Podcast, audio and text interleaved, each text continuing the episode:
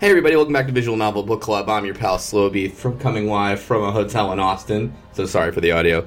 With me, of course, my good friend RN Ronan. Hello. My good friend Turbo C. Howdy. My good friend Polahoko. Hello. There it is. I was wondering who would be the first. My good friend Jim. Hey, buddy. My good friend DBS Vacuum. A fresh pack of the intellectual drink for the chosen ones. Dr. P? For the finale, or are we just gonna, like... I'm gonna open, 12 at the same time. Just shotgun? For the finale, we should open wine bottles. Yeah, champagne and just spray it on... Pop it. Spray it on our computers, you know? Oh, God. Oh, I just blew the shit out of my audio on that one. Well, it would have been funny. Sorry, but, Okay, let's just adjust that. So when we last left our heroes, we got the Faris ending, and when we resume this time, we resume at the point where we made the decision not to send the D-mail last time. So this time we did send the D-mail, which undid Faris's wish, which meant that her dad died, and also Akihabara is Moe again. And she's, right in front of Okabe, and she's smiling, which is completely the opposite of how almost everyone is feeling in this circumstance. Well, no, but the anime's back, so it evens out. Yeah, that's why she's smiling. Yeah, exactly. It's my dad died, but... Yeah, that's how much more important. Marty, we gotta bring the anime back. But Goku can be my dad now. She doesn't remember. It's so sad. I'm sad. She doesn't remember. Yeah, they were wondering if she was going to remember, because she did remember some things, but it appears she forgot everything. But Rintaro remembers. Yeah. And he's so sad. Poor Rintaro. He just hugs her and says that he's sorry. Yeah, and she doesn't know how to take it. She's doing the Chunibyo thing, and Rintaro's just apologizing, and she's here's the part where you say something about the Seventh Seal or the 12 Dragons or something. And she also says something maybe she's in the next room, this is, inappropriate or whatever. And it seems that all the girls here assume that Rintaro's just going to end up with Mayuri. Mm. Yeah. Which I just, I can understand given the circumstances, but it's made more obvious that every time something like this comes up, someone immediately refers to it. Well, just because they've been together for such a long time. Yeah. But also every girl has a crush on him. Every girl. Yeah. Every single one. Just all of them. I don't know. I don't think Suzuha did. It's the time stank on him. Who can resist it? Well, I can't. Anyway, so... Oh, was that an actual question? No, I was just expecting some reaction other than stunned silence. I didn't know time stank was such a divisive thing. Well, we hadn't really thought about it up until that point. We had to process it. Oh, it's ponderous silence. Yeah. Okay. Yeah, it's one of those grenade comments, man. We got to, it's 3 to 5 seconds to absorb. Didn't realize you were going to get all philosophical right at the start. That's the word I would have used. Speaking of divisive... Okay. We're doing Luca today. We sure are. Well, bad choice of words, but... Let's get back to time stank. Yeah. So, Rintaro then, he's okay, we gotta go to the next one. The next one in line. We got Luca, and then Moeka. He tries to figure out where the IBM 5100 is. Because, he's oh, okay, now that all this stuff's back, maybe it's here. But, we all know metagaming, metastorying, that it's not. Yeah, but it was at the shrine this time. It did get... It got to the shrine and then disappeared. Luca acts extremely guilty when asked about it. And she says, no, I don't know what that is or what you're referring to. Yeah. What's a computer? So, Luca, I feel this is... In this session, we see Luca lying a lot, or being too kind, being too not wanting to say how she really feels, or being afraid of not being demure, and she lies a lot more than I thought for her character, so this was like a new thing. It's shyness in a different way than we're used to. Mm-hmm.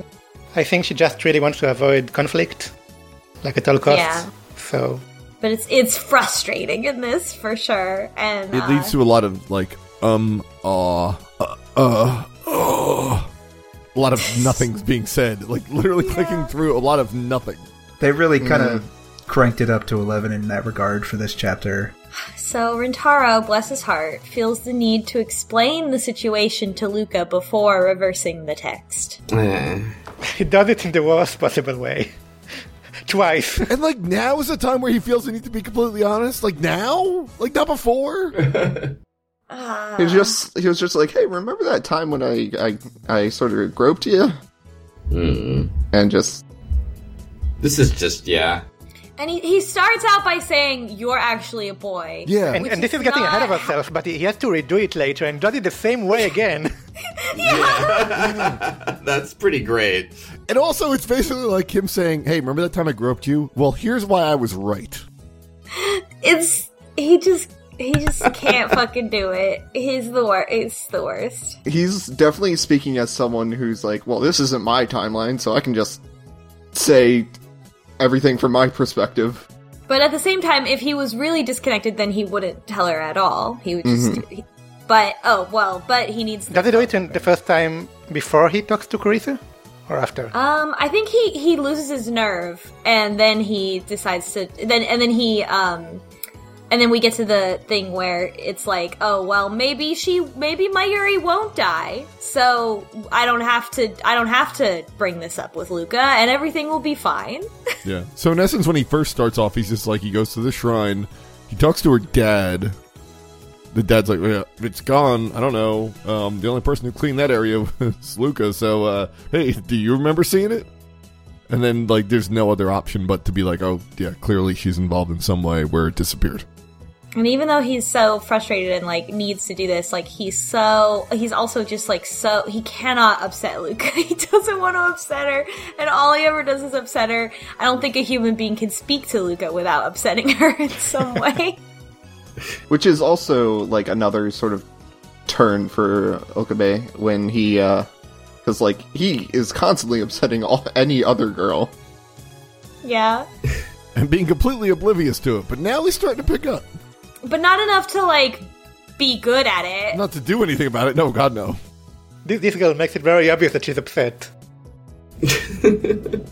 So, just to go ahead and say, like, so you get to a point where he's like, well, maybe I can hold off, and maybe she won't die. And if you don't leap, you have the option to not time leap, and then you get another scene where she dies, and then you time leap. Yeah, it just loops right back to the same thing. You're like, well, that didn't work. So, I'm really tired of this. Get real sick of this. So then we ask Kurisu for advice. And Kurisu says what we're all thinking, which is, don't tell her. Just do it. But Rintaro says, well, I don't remember the mother's pager number to send the reverse D-mail. And so he's like, I've got to go tell Luca the truth. And Kurisu's like, could you also lie and get it a different way? And he's like, no, I have to tell her the truth. And Kurisu's like, well, don't take lying off the table just yet. I don't know where Kurisu was coming from with this, but she, I guess, because she's not really like Rintaro in that she hasn't been time traveling and doesn't get to see the results of everything, she was very in that frame of mind where it's like, well, as long as you do it, then whatever happens here doesn't matter. Like, you just lie, or, hey, why not just take it by force? Who cares? This timeline wouldn't exist after that. Yeah, I was really shocked that she said that. Oh, yeah, she does say that. Yeah. And Rintaro has to be the one... be the one that's like, what am I leaving behind me in that case? Yeah. She does immediately, like, take it... Like, she does say, like, oh, I don't know where that came from. I forget exactly how she phrased it, but yeah, she backpedals on that. But I mean, to be totally fair, too, it is a dead timeline, so to speak. Like, this is something that it will be undone. I think they're trying to show that she's thinking like a scientist and, like, just think about the results instead of the way you get to the results. Yeah, but it also kind of gets into the stuff that Suzuha said about her. which is that she didn't, she was always about like the results, not about the means. You know, that oh, she did, there's a reason why she doesn't like her, and we haven't established why exactly that is. Yeah, we did, because she has a dragon and Suzuha has a tiger. Oh, of course. Yeah. Oh, yeah, I forgot. You're right. Yeah, that does make logical sense given the multiple timelines. Yeah. Well, Suzuha never like, explicitly met Kurisu, I think, right? Because Kurisu's just, like, she's used as a symbol in the future for CERN. Yeah, Kurisu is already dead when... Yeah. Right, but apparently her reputation is that she did this. You know, she's kind of sacrificed things given, you know, what the future could hold. And the future held CERN. So, given the opportunity, like... I'm curious what your all thoughts were. Like, would you keep it a secret and just undo the pager message? Because, like, to me, yes. I'd be like, I feel like it would be wrong to not say something, even if they don't remember it. I'm going to be honest. This situation is so socially awkward for me that I don't think I could do anything but just do it and not say anything. Maybe it's like a... I would take a coward's layout. Go ahead, sorry. Maybe it's like a penance... sort of thing where I'd be like, even if it is awkward, I have to do that. So that I'm being a little facetious here. It is like, I think you can see though Rintaro's like doing the right thing here, so to speak. Like the, you know what I mean? Like take your lump, like this is the way it has to go kind of what thing. But they're responsible, I guess. I think Rintaro 3 chapters ago would lie, but Rintaro now wouldn't. Yeah, Rintaro post Faris is not going to lie. Because he's already experienced... Like, we're going to touch on it later, but he's already experienced someone who remembers something from an alternate timeline. I don't know if he's ready to risk that. He doesn't explicitly mention it at all in these initial stages, but I think that's probably affecting him. Like, Kurisu mentions that it's all going to be undone, but I don't think that they've ever really proven that. It's like a theory. So there's still that possibility for Rintaro that it just is... He doesn't know what he's leaving behind him. And it's going to be undone, but Rintaro himself is going to remember it. Yeah. Mm-hmm. Yeah. Yeah. Mm-hmm. That's which true. Still makes it real in some form. Yeah, he wants to treat every person as a real human being and not, you know, he doesn't want to become so disconnected that he stops treating them as people. And that's it's very difficult. It's hard with Luca also because, like, from, like, Rintaro's, what, like 19? And Luca's, like 16? And so I feel like from our perspective as like people who are much older than that, it's kind of like, oh honey, like you're going through so much, Luca, and like you, it's gonna be okay. And like, I think it would be maybe easier to be like a little bit more paternalistic because she's like, cause you wouldn't quite, you'd see her more as a kid and not as a peer. But from Rintaro's perspective, you know, they are pretty much... I mean, it's hard... I don't know that Luca's so easy to baby because she's so shy. But that I think there's that aspect, too, of, like, he's much more, like... No, like, you're, like, 100%, like, you have to make the decision and all that, that kind of thing. He doesn't have... Because, he doesn't have the... He also doesn't have that perspective of, like, I don't know, that it'll be okay in the end with everything that Luke is going through. And just the fact that, like, all these people are this age, and I think it's good to put that in context, because given all the other stuff that like, you want to put in context, like, the idea that everyone involved, or at least most of the people involved, are between the ages of 16 and 19, it all means everything at that point. Like, because you can't see that far ahead. Why should you see that far ahead? Like, this is all the most important thing that has ever happened because it is the most important thing. And, like, that's gonna factor into every decision. Like, that idea of, like, distance doesn't exist because you obviously haven't experienced it. You shouldn't have to factor that in.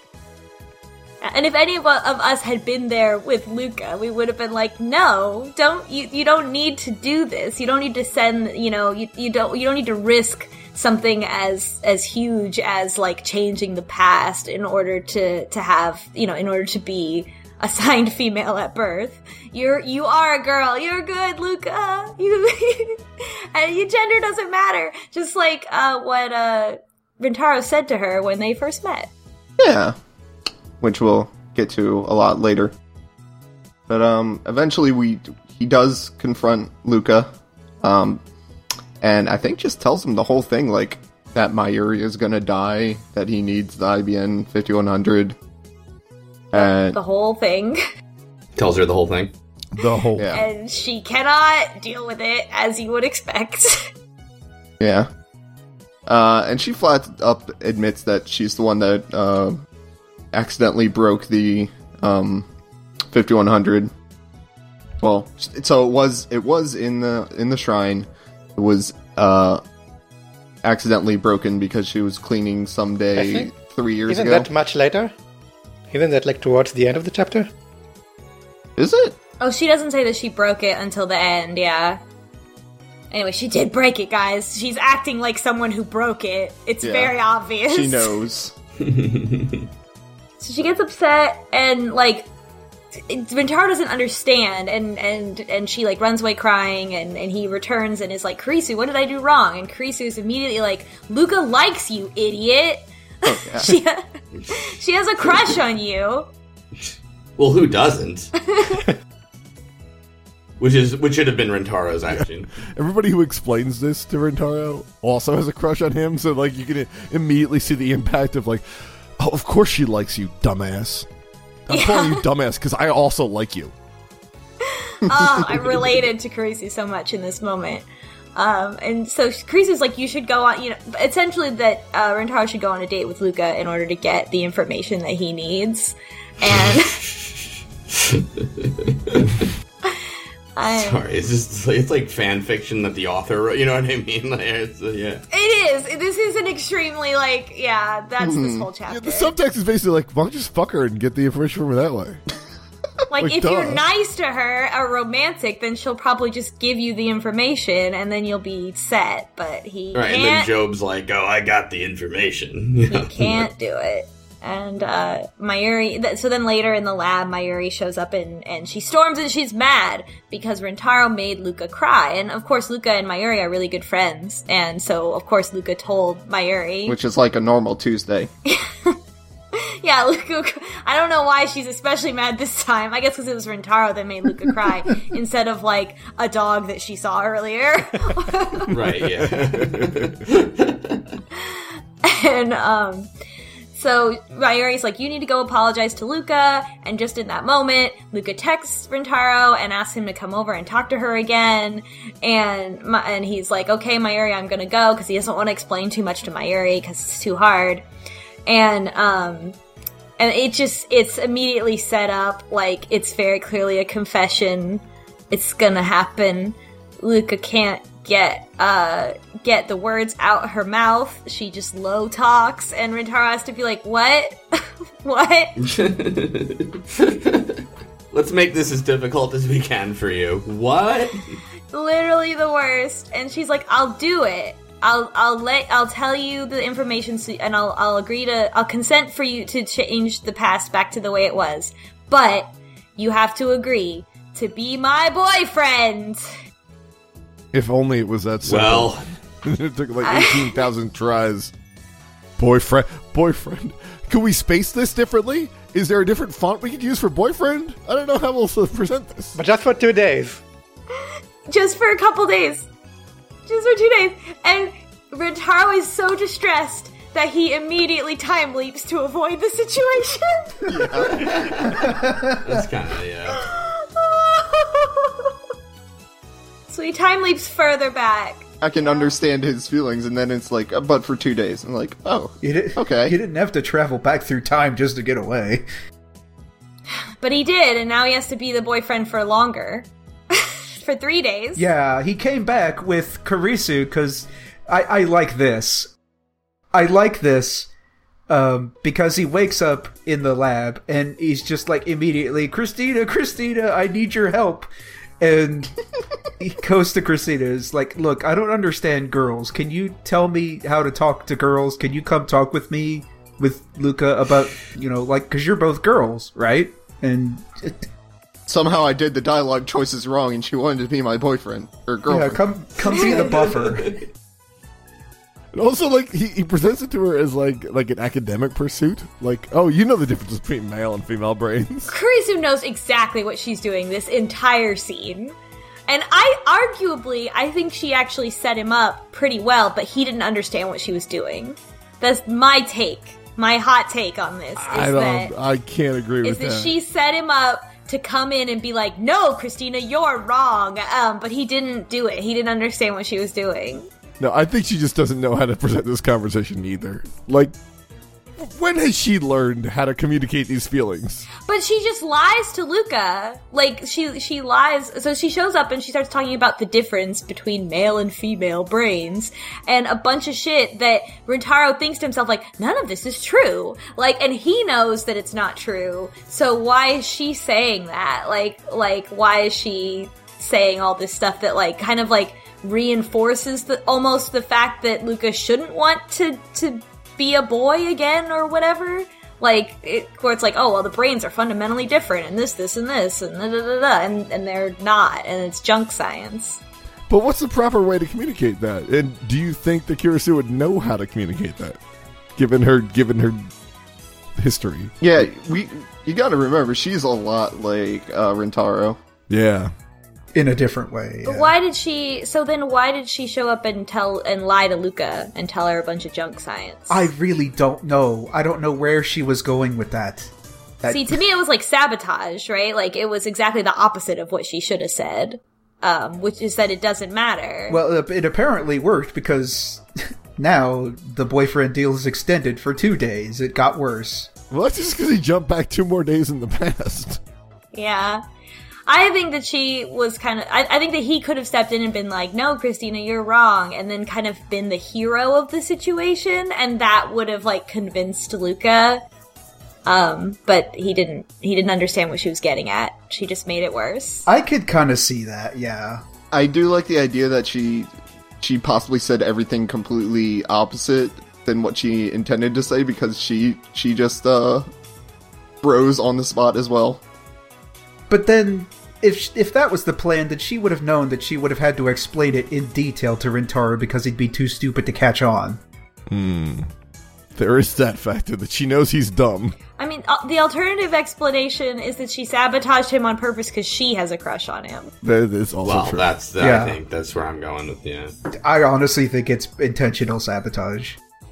Well, it can also be subconscious sabotage, where, like, you think you're trying to do the right thing, but then you do the entire wrong thing because you know it's going to fuck up the way he communicates this to someone.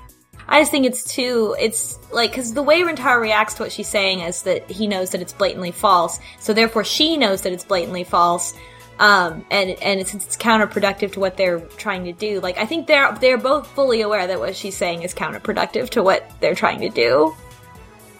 Whether it's because she's trying to help Rintaro by making him be good cop, bad cop, or whether she's just trying to sabotage the situation because she's mad. That's ambiguous. But he fucks it up and keeps trying to avoid the situation and, like, avoid having to be Luca's boyfriend for 3 days. And finally, he's, like, stressing out about it so much, and Kurisu's like, just give up. Just do it. Idiot. Just do it. Just be your boyfriend for 3 days. Is that really that bad? Is that a big deal? You get to go on a date. You, like, fuck, go bowling. Like, dates are fun. It's just such like a... it's such like a immediate, like, there's such like an immediate jump to sexuality in this of being her boyfriend means we have sex. Like, as if in 3 days that's what's going to happen. It's like such a teen thought. Like, oh, dating automatically means we have to have sex. Yeah, and having sex means we have to have sex forever. I mean, that's what we do. Mm-hmm. One constant stream of intercourse for the rest of our days. No respite, just water breaks. Yeah. And Rintaro finally actually fucking reflects on his thoughts. And what he really feels is that he's nervous that he'll develop feelings for Luca in this timeline that'll carry over in his heart into the other timeline, and then it'll be even weirder because then he'll have a crush on Luca and, like, won't have any way to explain why or how. Like, assuming that Luca didn't already have a crush on him in the original timeline, which she clearly also does. But we learn, he figures that out in a minute. So Kurisu and Rintaro plan on how Rintaro should be a boyfriend. And they both argue in the street because they are both nerd virgins. And so they don't know anything about dating, and so they buy a manual. I love these scenes. This is so good. This is one of my favorite scenes.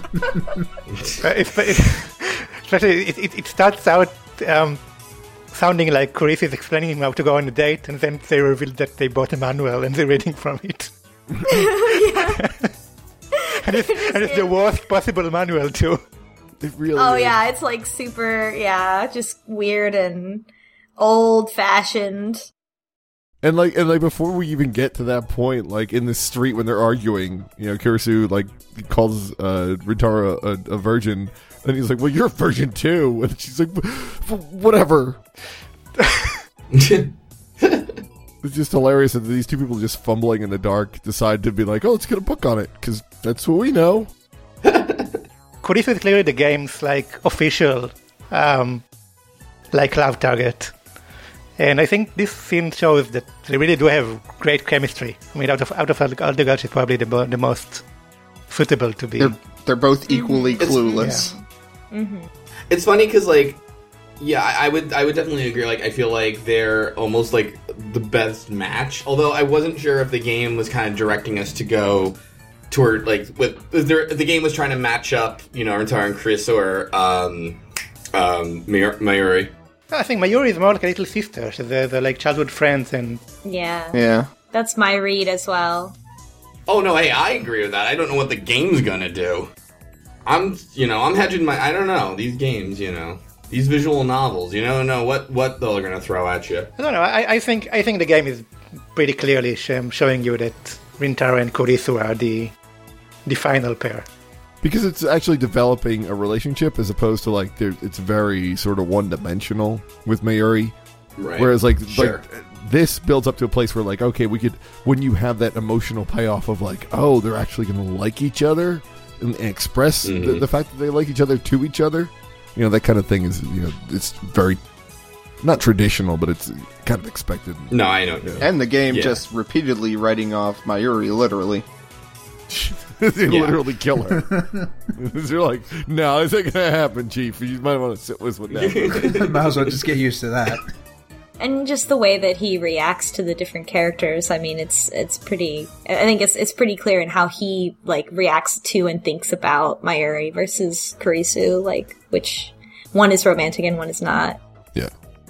And we're actually still, like you can almost see the parts where we're mid-arc in him turning... around, because now that he has to seek out her, like, in almost every one of these, he has to go to her for advice. He's getting nicer and nicer when he, like, approaches her to get her advice. Yeah. Like, I think he called her, like, the genius neuroscientist or something to this playthrough. It's like Groundhog Day, but you're kind of rooting for him this time, instead of it just being this sort of random, like, I guess he's got to get with her to get out of this, but, you know. Whatever. So they read the manual on dating, and they think of, like, dates to go on and stuff like that. And this is ridiculous. So then Kreese's like, well, you could take her to a nice restaurant. You could take her to this, take her to that. And then they're finally like, well, you could just, like, walk around. Like, that's a date. You could just walk around the shops. And he's like, oh, good, because I don't want to, like, waste money. And it's like, what? Why do you care about wasting money? You're about to change the timeline. Spend all your damn money. I love it. It is great. And then he takes her to, like, a family restaurant, which is basically, like, you know, Applebee's. Which is extremely, like, 19-year-old date. Like, I got it, yeah. Yeah, teen date, very, very much. But, God. So they just walk around and don't talk to each other because Luca can't fucking talk. She's too shy. And Rintaro doesn't know what to talk about, which is he's just a dumbass. He's shy in his own way, because he doesn't understand what's going on, in internally. He's trying to perform the date. Like, so he's not, he's, like, it's the classic, like, young person dating thing where you're all of a sudden you're not just two people, you're like trying to perform your role in the relationship, and you like, oh, I gotta do this right and I gotta do this right, and you're so focused on like what you're supposed to do that you forget about just like being two people. Yeah. Like, the idea that he needs to listen to her and then respond appropriately sounds like rules, as opposed to just, no, you need to listen to this person and then respond when you feel like you need to say something. That's what you've been doing this whole time, Rintaro. Right, you don't have to focus on breathing, just do it. Well, Karisu's explaining it from the manual. It's like, they call it conversation catch, and in there, it's like you have to do this and that to pretend like you're actually listening, instead of just, listening. So yeah, he's messed up on this dating book, and it also kind of hits him that him and Luca like don't have a lot in common. Like they don't have a lot to talk about. Like they don't have a lot to talk about, and she just is like so completely passive. She's just like waiting for her to.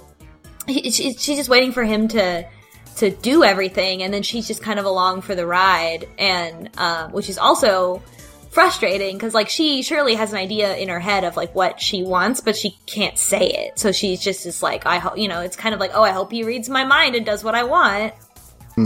Yep. But she finally does take the first step when she reminds him when they met. Yeah So they met in a bad situation. Yeah, it was out in the middle of Akihabara, and there were a bunch of creepy photographers, and they saw a girl in. Well, this is actually Rintaro's. We don't know if this is the same meeting that happened. Origin story, yeah, in sort of this quote unquote timeline. But yeah, they saw Luca dressed in the Shrine Maiden's outfit and thought she was cosplaying, and asked to take pictures, including upskirts and whole bunch of shit. Yeah. And she was repeatedly trying to say that she's a guy and that she's not cosplaying. And they got mad. Yeah, they got mad about it. And Rintaro's comment on that is that those guys aren't true otaku, because if they were, like Daru, they would have been like, that's great. So there's a lesson for everyone. So they were harassing her, and Rintaro stepped in and did his whole Chunibyo routine, and was like, it doesn't matter, gender doesn't matter, regardless, of whatever, you're a person, and you. I don't remember exactly what he said, but basically just like, you shouldn't let anybody push you around. Yeah, it like the speech was, it doesn't matter, but also you need to have more confidence. So you are my disciple now, and I'm going to buy you this 980 yen sword, and you're going to practice with the sword. Yeah. So. You need more confidence. Now you're going to do exactly what I say, stranger. Yeah. Take this plastic sword. It's also very similar to the way he deals with Mayuri, where he's just like, no, you're my hostage now, so I'm going to get you out of this funk by putting you in a trap, and then you're going to listen to what I say.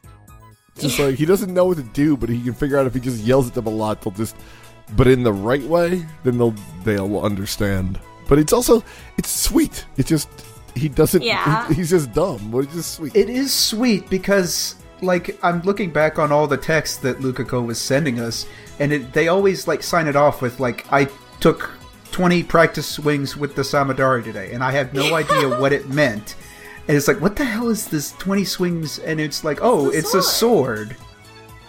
It is the cursed demon sword that will help her get rid of his right arm curse or something like that.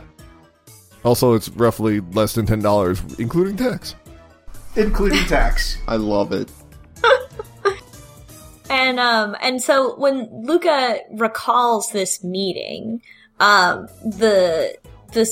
she even says, like, yeah, when you said that, like, it made me feel better, and I liked you ever since then. And he was like, wait a minute, like, so something like that happened with this Luca, but this Luca would not have required the inspiration that gender doesn't matter, because this Luca is cis. So, like, what? And so he's confused, and he's like, And then he finally has this realization that Luca has a crush on him in both world lines. There you go, honey. You're making it. You're getting there. Yeah. Also, it took him way too long. Oh, what a good lord. What a shock. So he realizes it. He's not good at dating. The next thing I wrote in my notes is just, you better go back in time and do this again, but better, I swear to God. He doesn't. He doesn't. Nope. And, he makes it worse. He makes it worse. Yeah. He decides the best thing to do is to take it to a comic book convention. Yeah. Oh, God. But there's a little while, let's see, Daru gets mad that Rintaro has a girlfriend and calls him a normie or something like that. Yeah. God. Oh, remember 2009. This was the best trip down memory lane. And then he questions Luca about the gender doesn't matter comment and, like, her remembering that, and she gets embarrassed and cancels the next date because she clearly remembered. Yeah. And it's just, it's so, like, he doesn't even know how to respond to that. Like, he's never like, oh, yeah, oh, wait, I should probably go talk to her again and try to work this out because obviously I've done the wrong thing here. He's just like, no, I'm going to go on a bridge and just be moody. Yeah. Oh my God, it's so bad. He just feels like an asshole he just can't do it. I don't know.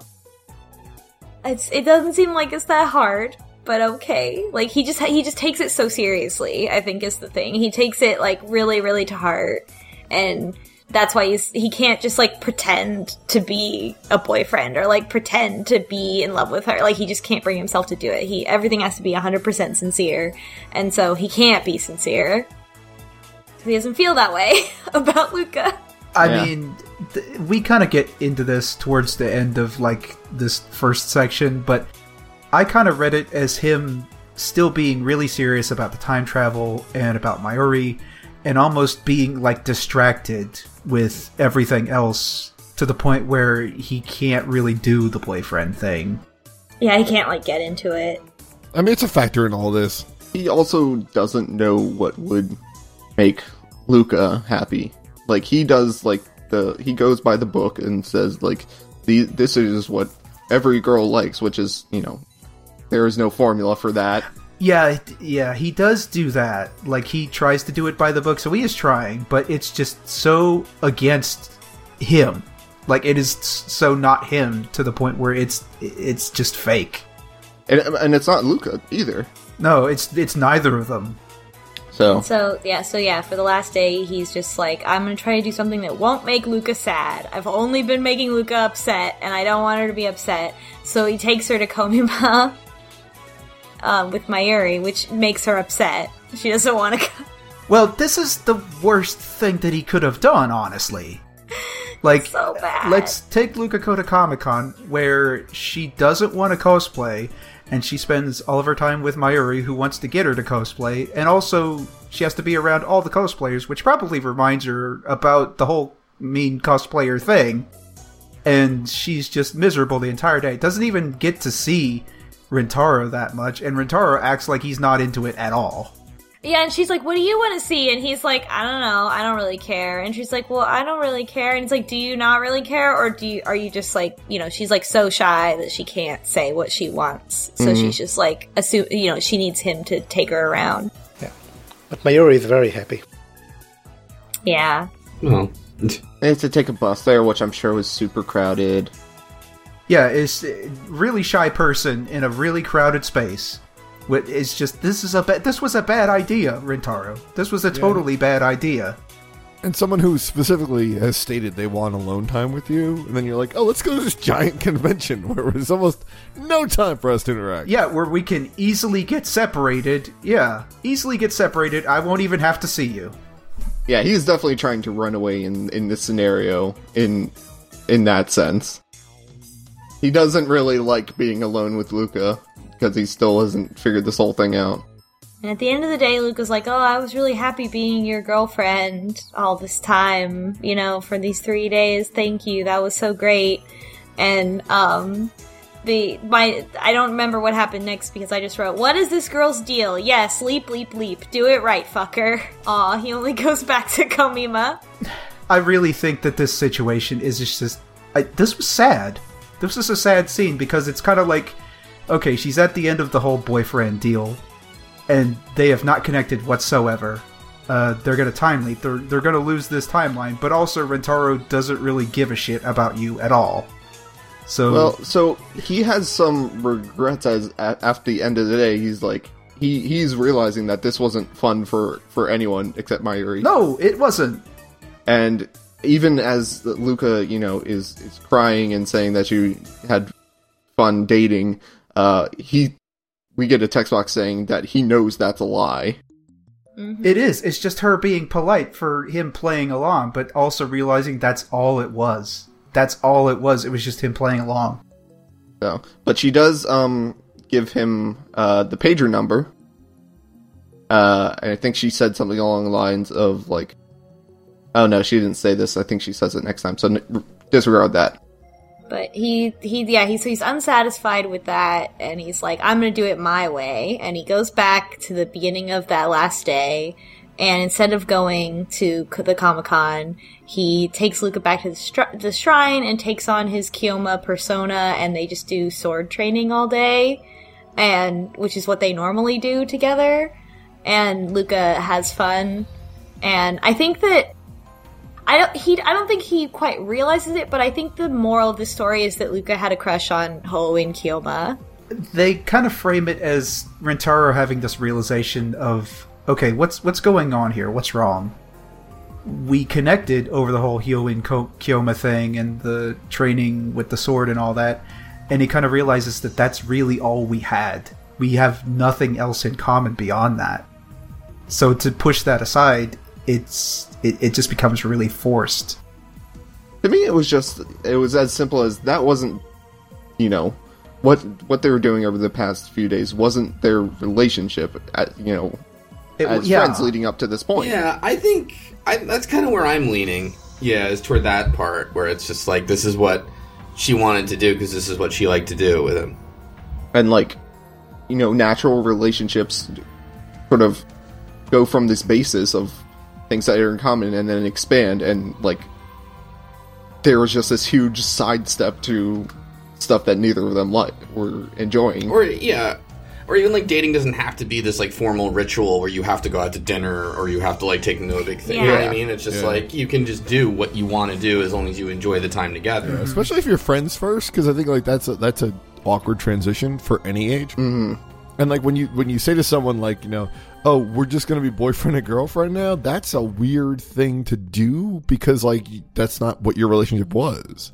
Like, they grow. Though, honestly, if you're going from friends into that sort of relationship, saying straight up that you're now boyfriend and girlfriend, that is such a relief to be able to draw that line. So, for all the people who are taking dating advice from this podcast, which should be all of you, 1, just do the same thing you did with your partner that you did as friends, because you were friends, and 2, you will be constantly having sex just for the rest of your life. Just take water breaks. Turn yourself from an incel to a wincel. Oh my god, I'm quitting this podcast. Spend a maximum of $10 at Toys R Us while it's still open. Mm-hmm. That's how far back we recorded these episodes. Yeah, I just, as I was saying that, I'm like, wait a second, that's wrong. Also, any incels listening to the podcast, okay, stop listening. Okay, y'all, you ready for this? Please go to therapy and stop listening. Go stop those people. So she just wanted him to act like he always does, and he just got so caught up in the word boyfriend that he was trying to act weird and different. And finally, when he does that, Lukako says, yes, I remembered. I did regain my memories from the previous world line. She admits that she broke the computer, and she's pretending to not be upset about how she knows that they have to return to the previous world line. And right before... So finally she says, yes, okay, send it. I'm okay with it. And right before he like holds up his phone, and he's like gonna send it, and he's walked away from her, and she runs up to him and grabs onto him and cries and says that she doesn't want to go back to being a boy, mainly because she feels like she would be unable to admit her feelings for Rintaro in that other world line. And this is really heartbreaking because I think, at the end of the day, Luca, your feelings are not reciprocated regardless. Yeah, and even Rintaro, he says, possibly one of the lines that got the biggest laugh out of me, but he said, I understand, I have nothing against homosexuals, but... 2009 ass thing to say. 2009, that's Seinfeld. Not that there's anything wrong with that. Yeah. Oh my god. But he says like possibly one of the only acceptable things after that is like, but I'm straight. I'm heterosexual. So I just cannot reciprocate those feelings. And also, I think Luca understands that like the difficulties. Implied, like this is a world that isn't going to be super accepting no matter what you like. If you're a guy expressing love for another guy, you know what world you live in, and like that's a scary thing to face. And if she's and she knows like that could be a possibility in another timeline, and that's like people understand the way the world works, and not the way the world works, but the way that the world will perceive them. And the way that they can already know what they're going to get back. And that's a scary friggin' thing. Mm-hmm. And Luca asks Rintaro to remember her as a girl. And, it's rough. It's rough. I mean, it's so focused on Luca having a crush on Rintaro. But there's definitely, like this larger context of, like, this is the rest of Luca's life. Not just this particular crush that she had when she was 16. Right. Mm-hmm. And Rintaro I like that it comes down really hard on Rintaro at this point, because this is, like, the third one. Like, it was Suzuha, where, they undid that, which was pretty much Suzuha telling him that they had to undo that. That was, like, all planned. Then it was Faris, which, at the end, she kind of gave him permission to do it. It's like, yeah, I'm kind of scared, but, this is how it has to be. This is for the good of Mayuri. But then kill my dad for the anime. Yeah. But then it's this where it's somebody begging you not to. And it's like, how the hell would you even deal with that? So, let's see what happens when he doesn't. And then we go back and we tell Chris, you were right, I shouldn't have said anything. I know, right? Yeah. I was thinking, when we learned that Luca was the one that broke the IBM 5100, I'm like, okay, well, you can send a text that just says not, that prevents that. Don't break that thing. Yeah, and they talk about that. Oh, they do? They talk about it, and he's, like, afraid to try it because it's just messing with it further. Right. Like, who will this kill? But you do have the divergence meter. But, look, to be fair, you could come up with 1,000 things, but you don't know. I don't know. I mean, look, when you're developing in Git, if you branch off of a branch, you keep going. Oh, man. I think I probably had a better audience hit rate for the people listening for dating advice. Look, we've all been there. Actually, probably maybe not, actually. Never mind. We got SMTP, we got Git. What else can we hit in this podcast? Let's go. Oh. So, yeah, so at this point, you have the choice of, am I going to send the D-mail, am I going to not send it? So if you don't send it, Rintaro says he can't bring himself to sacrifice anyone else's memories. This is too much. And, and he basically gives up. Yeah. And they go to Komiya, which they didn't go to today. They go there at the end of the day to meet Mayuri an hour before she is scheduled to die. Well, Rintaro does. Luca doesn't. Oh, he does. Luca doesn't, yeah. Yeah. And, wow. And so... that's a sin. This is a very weird ending. So Daru's there, Mayuri's there. This is so much about this ending, like, I feel like, it doesn't have the, like, emotional weight that the other endings had. Like, it's just kind of like, why would anyone pick this? This doesn't make any sense. Yeah. So Mayuri does die this time just out of like a heart attack or something. Yeah, she's a heart attack for no reason. Yeah. Yeah. It's like the universe ran out of ideas. Or CERN got lucky that time. and Daru is also there, and like Rintaro was prepared for this, but Daru just doesn't know what to do with the situation. Mayuri just collapses in front of him. The scenery before Daru shows up is like this nice thing where Rintaro is trying to set up like Mayuri having, you know, good final moments, and they were watching the stars. They were sitting down watching the stars in the sky, and yeah, she has a heart attack, and Daru is like, do something, and Rintaro's like, I can't. He has already accepted it, and they have an awkward fight because of that. And like, so before this actually takes place, like we get that scene where like he remembers the one in the morning, right, when they talked about the festival, and it's weird. Like it seems to set up something larger with Mayuri, but it really doesn't pay off. Like it just kind of happens. So I mean, it feels like it was trying to be just another kind of scene where it's like, oh, it's Mayuri and she's happy and talking, and now she's gonna die because you chose that she dies.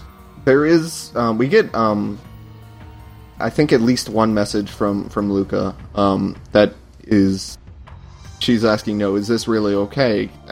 She's having a lot of guilt over this too, and Rintaro says basically, I made this decision, this is my burden to bear, trying to absolve Luca of any guilt, but of course she feels very guilty about this too.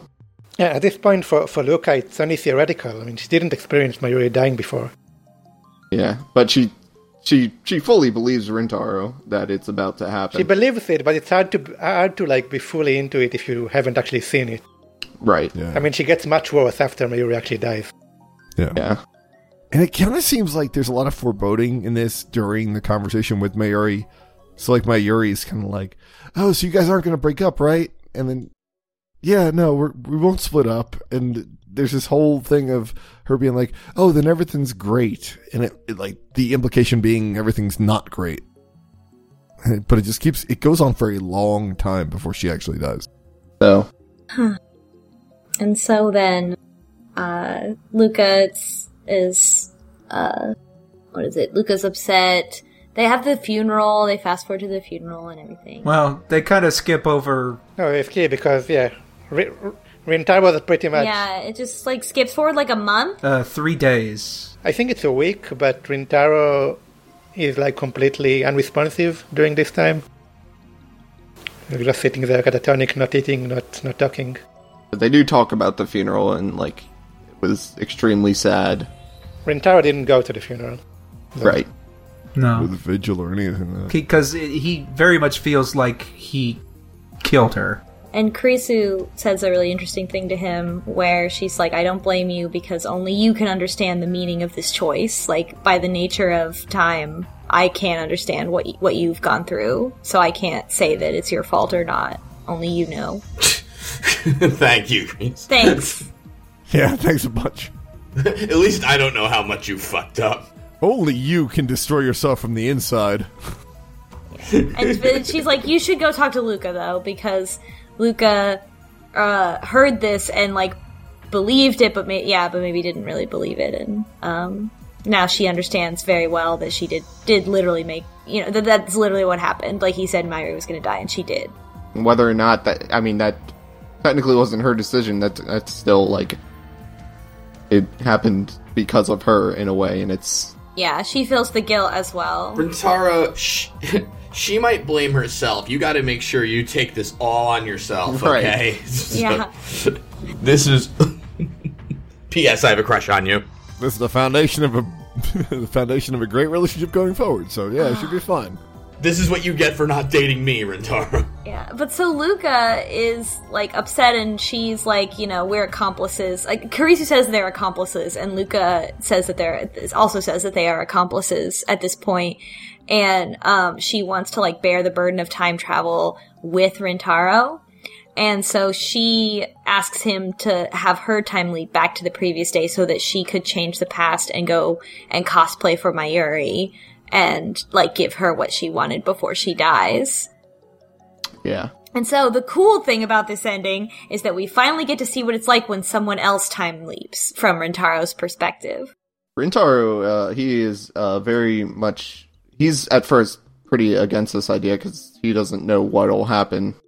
You know, we only know that'll work for him. You know, could scramble Luca's brains. Whole lot could go wrong. But he eventually gives in because Luca stands up at this point and for herself, is extremely confident for Luca's standards. Yeah, Luca has a real moment, like a real character change after Mayuri dies. She wants to make Mayuri as happy as possible. Well, first she wants to try, like, can't we send the D-mail or go back or try to save her? And Rintaro's just like, no, I cannot do this anymore.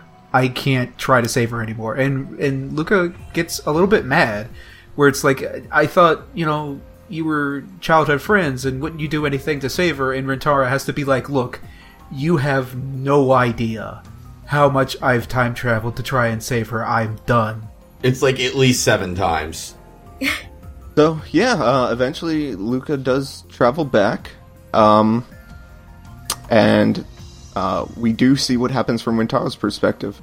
Yeah, so he's at the same point in time, and he sort of has the experience. He's just suddenly in a different place. He's suddenly at the shrine. Yeah, it's just like, it's still 7 days or several days after Mayuri's death, whatever date that is. And Luca like comes up to him and is like, oh, we just got back. Like, I just got back, and like, he's like, yeah, I'm back now. So tell me about what happened. So from Luca's perspective, it was old Rintaro who didn't know what was going on up until that moment. And then it was like, oh, now he's back. Right. I think it's like his Reading Steiner kicked in or something. Yeah, it would have to, yeah. Yeah, but in the opposite direction. Like, right. So, and then Luca shows Rintaro photos of them at Komiya. Cosplaying with Mayuri. We're in that same outfit that we saw her before in.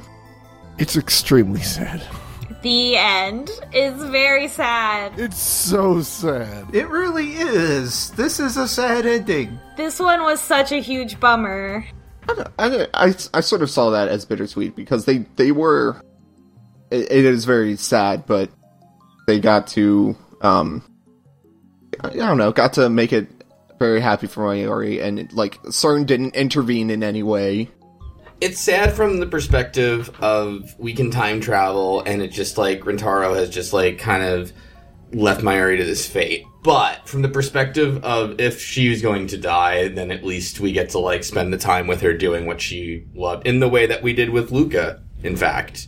And, like, from Rintaro's perspective, he, you know, his...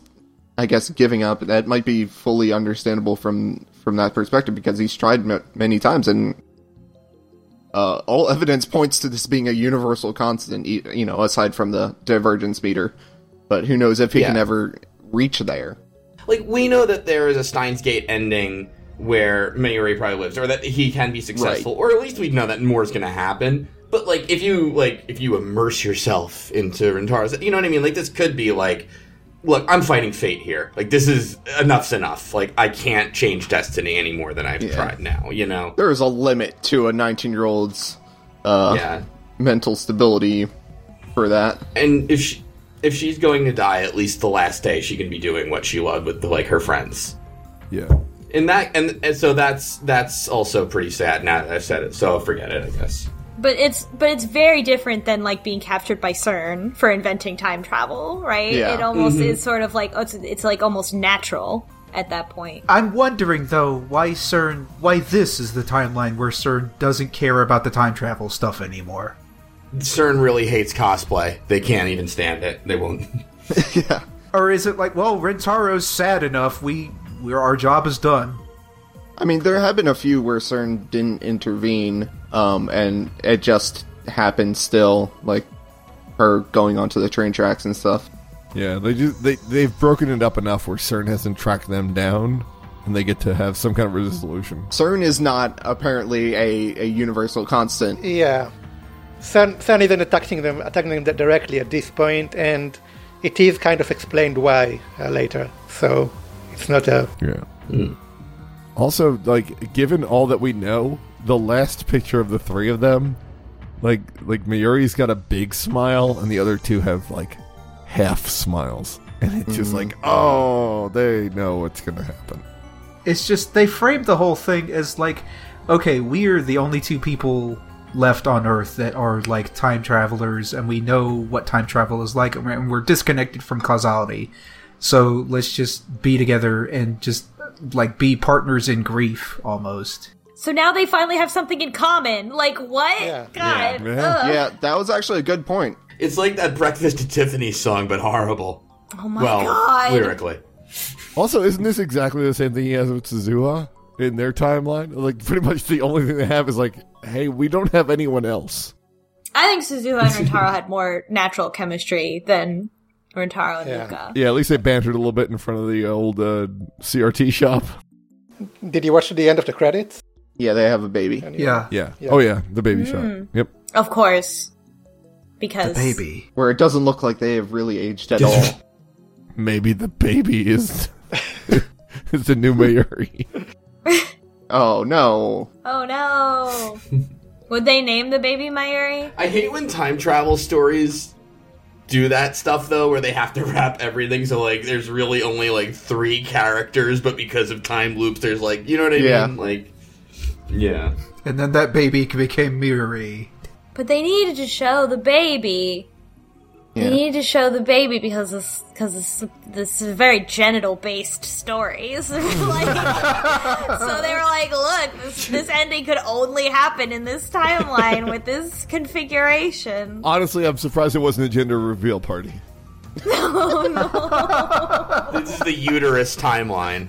Oh. But no, they even made that Mayuri's time travel backwards to be a part of, like, them being together, like, Luca's time travel, Luca's time travel backwards, because Rintaro says that he's disconnected from reality and, like, no one can understand him, and Luca says, all right, let me do that so that I can understand. Yeah, she says she wants to be the same as him. So that's a lot. That was an interesting, I mean, yeah, it's a lot, and it's heavy.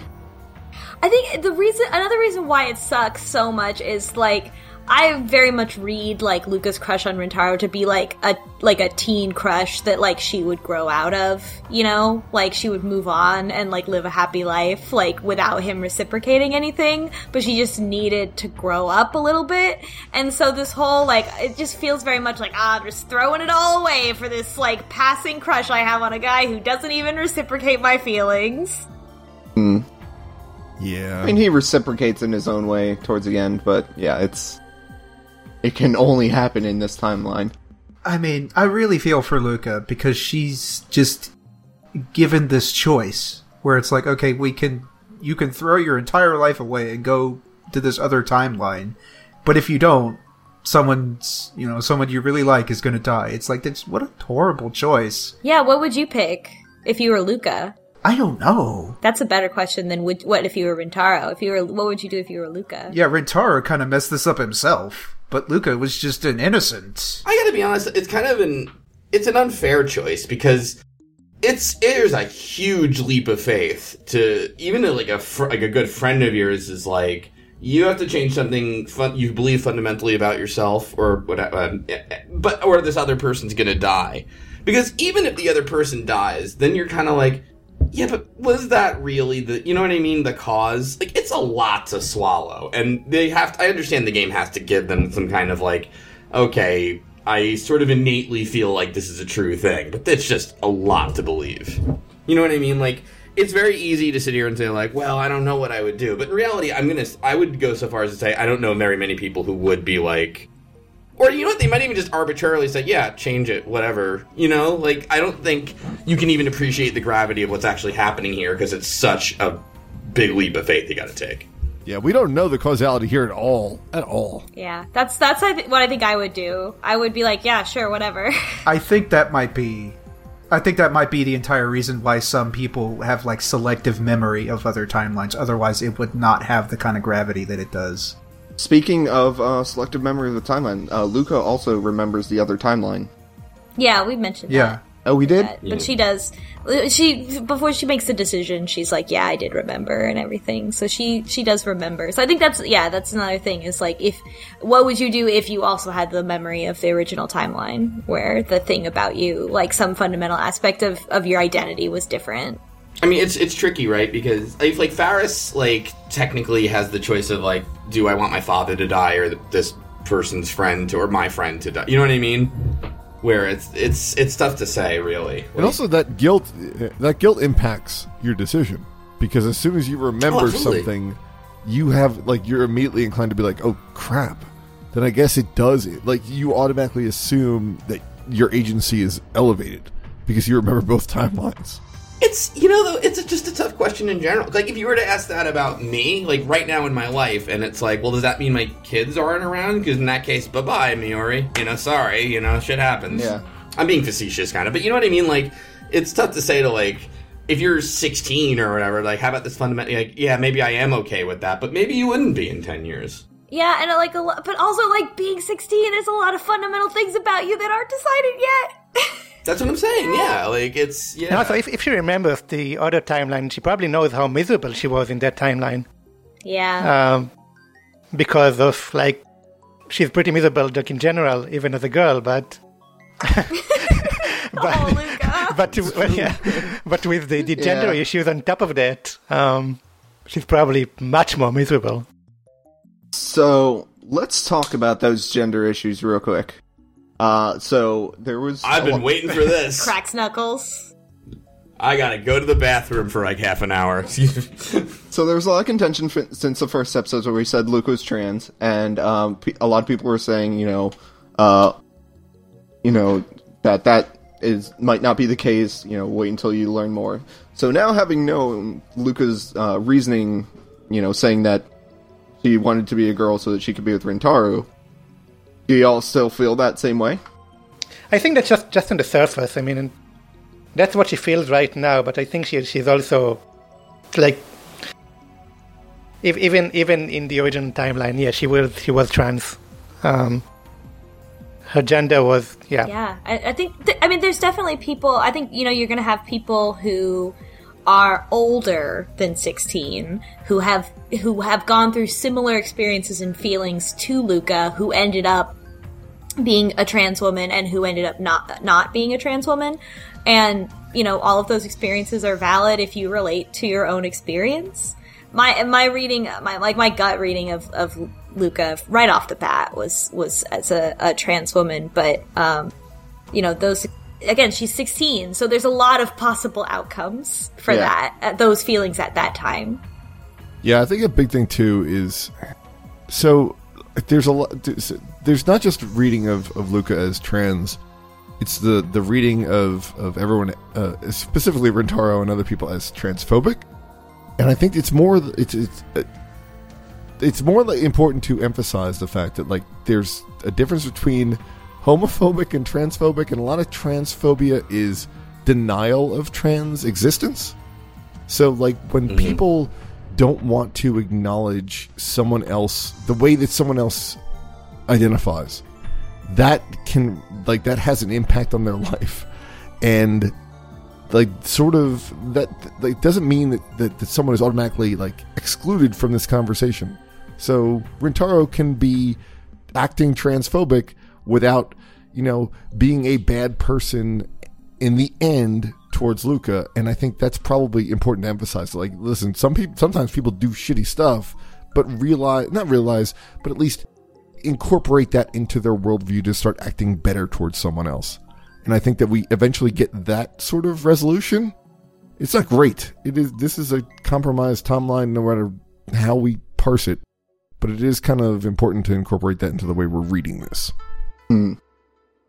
It's a pretty broad conversation too, right? Rintaro, if we talk about within the game, you know, Rintaro is a teenager in 2009 Japan and doesn't have the sort of what am I trying to say here? Like the scope or the world, or I guess like the worldliness maybe, or maybe not even the knowledge or the vocabulary to describe what he's feeling or talking about, you know.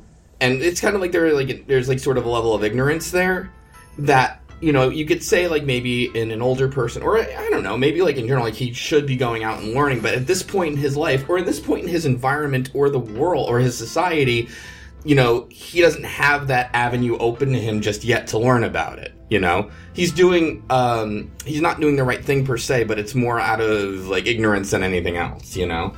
And I forget when Steins;Gate was written, 2010, 2012, was that it? 2009. The same year it's at 2009. Okay, yeah, 2009. Yeah. So it's a game written in 2009 Japan as well, you know? So you don't know if this game was written 10 years later, maybe it would have made different choices in terms of, like, pronouns and, like, how Luca was described, etc. You know, it's hard to say exactly. I mean, LGBT issues in general has just, like, in the last 2 or 3 years started to gain, like, publicity in Japan. Like, people started talking about it. It's even in the US, and yeah, but it's comparing to the US, it's like Japan is really far behind still right now. In a different way, by the way. I mean, I don't think we see as much hatred here. It's mostly in ignorance.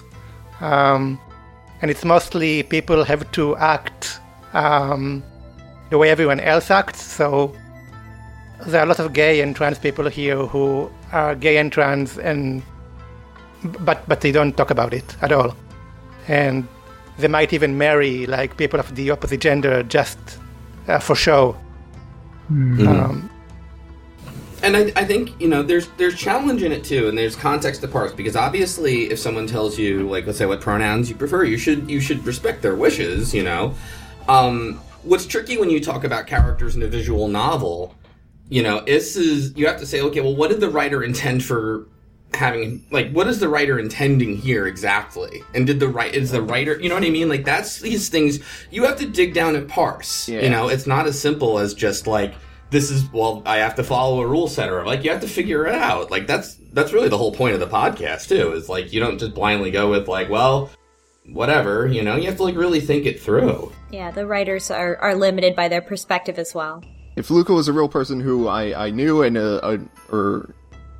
or talked about, or even just existed, I would use the he pronouns, because that's what Luca prefers, regardless of if they, you know, are trans or not. You know, that's up to them to decide. I don't think she even prefers that. I mean, in Japanese, the third person pronouns aren't that important to begin with. You don't really use them all that much. Mm. The pronoun that is used is like the first person pronoun, which in English is just the same for any gender. Mm-hmm. But in Japanese, they have several to use in different circumstances. And Luca uses in, like, both as a genetically male and genetically female person. She uses boku, which is the, like, it's the one that's a little ambiguous, because there are women who use this, like tomboys, and it's mostly used by men, like, more passive men, more feminine men, or younger men, and yeah, and it doesn't really say much. Yeah, it's a huge thing. It's just that Luca herself is so shy and like and accommodating and not wanting to cause conflict that it's hard to tell how Luca feels, like, at her core, and she could still be figuring it out. But even if she was 1,000% certain, she would never say anything. No. Yeah.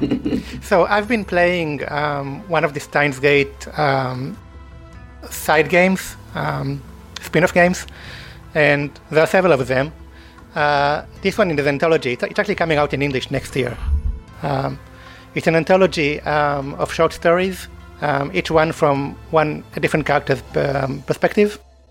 So there are stories for each of the main characters in Steins;Gate, and they take place like all around. Some of them are like things that actually happen in the game, just from different characters' perspective, and some of them are like in Divergence 3 point something, so it's like an alternate universe story. Okay. And the Luca story is basically this Luca ending from Luca's point of view. So we see how she travels back in time to go to Komiya and cosplay. That would be neat. And it has a little twist at the end, but that isn't really important.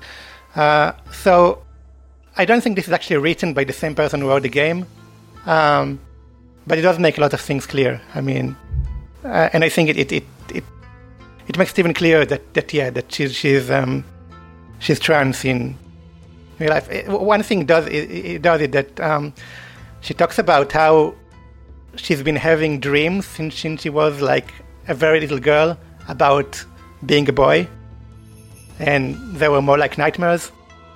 So it makes it look like this isn't really something sudden. The memories were always there, but just really buried.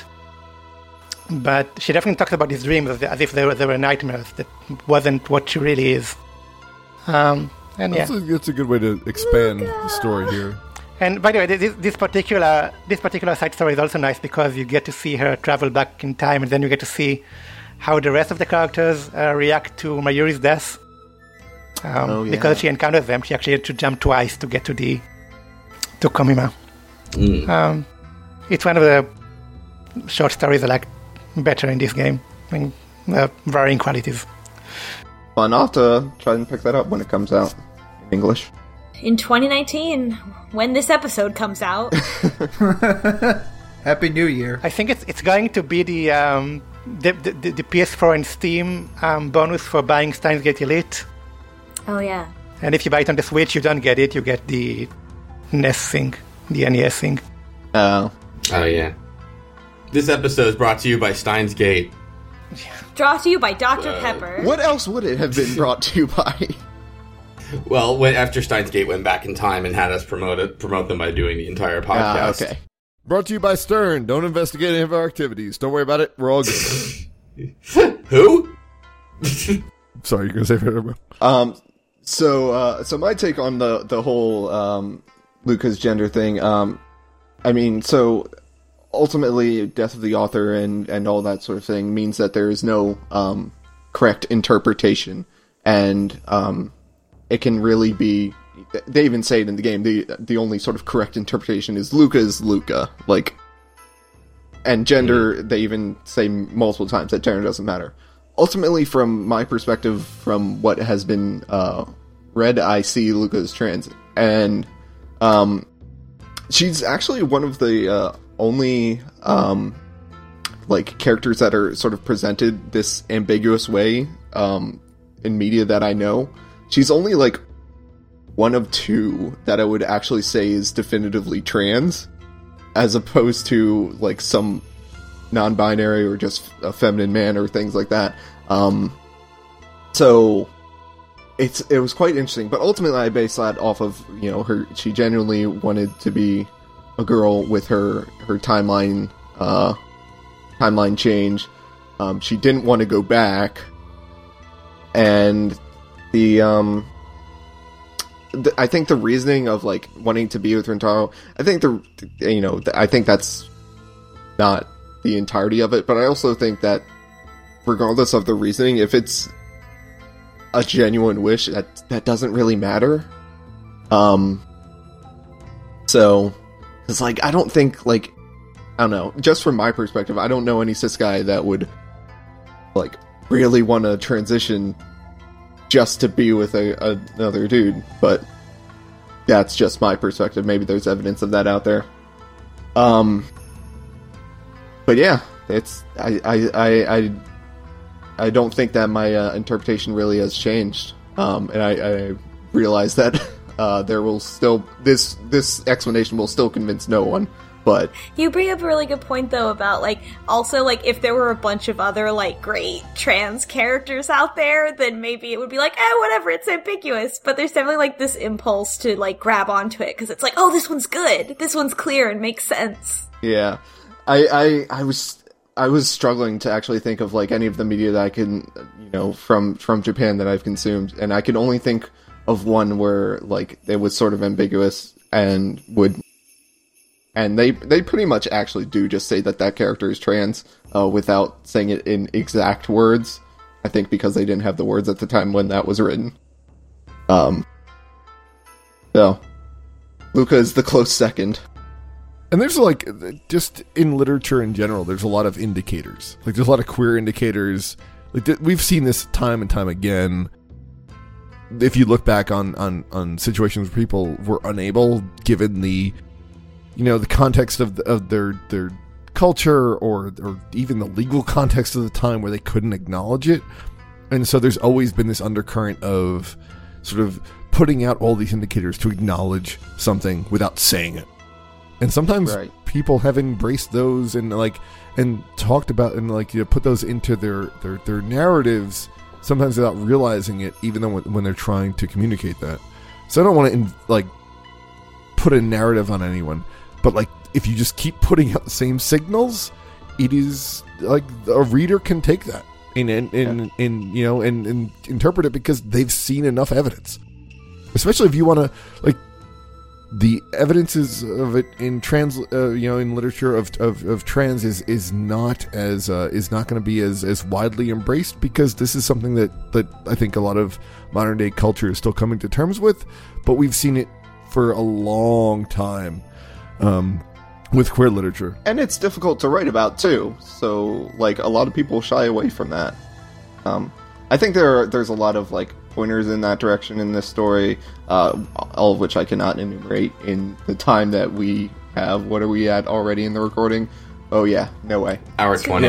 Yes. So yeah, and it's just you don't. It's not a mathematical formula. We don't need to keep getting here to put everything out here. But if you're willing to understand what's a wider world, you have to be open to understanding this. You don't have to agree with it, but think those things happen. Ultimately, I think, what I'm not sure if the writers intended this, but what I think any reader should get out of Luca's story is to just question, what gender means, in a way, and, what answer you come out of that with Luca, whether, a cis man or a trans woman or any other in-betweens, any answer is valid. Like I said, Luca is Luca. But I think really the goal for reading through this is to make you think in a way. Yep. I think that's well said. And we have been going a while, so is that about it? Unless we got more? Oh. So, next time. Yeah. Send the D-mail. Yeah, so next time. We're not going to get another ending next time. But you will still get the choice whether to send a D-mail or wait. And don't send it straight away. You will get another scene that's pretty important. And I don't think it's even in the anime, that scene. So if you only know the anime, that will be probably new to you. That must be important if anime won't even touch it. Yeah. Oh, no. Yeah. So don't send it. It's not another ending. You will send the D-mail eventually, but don't send it the first time the game offers you to. Okay. All right. And then when do we stop? The end of the chapter. You don't. The end of the chapter. It's sex. You just keep going forever and take water breaks. Just water breaks. Rest of your life. Steins;Gate. That's the end of the episode. That's it. Elsai Congru. Elsai Congru. El Sex Congru.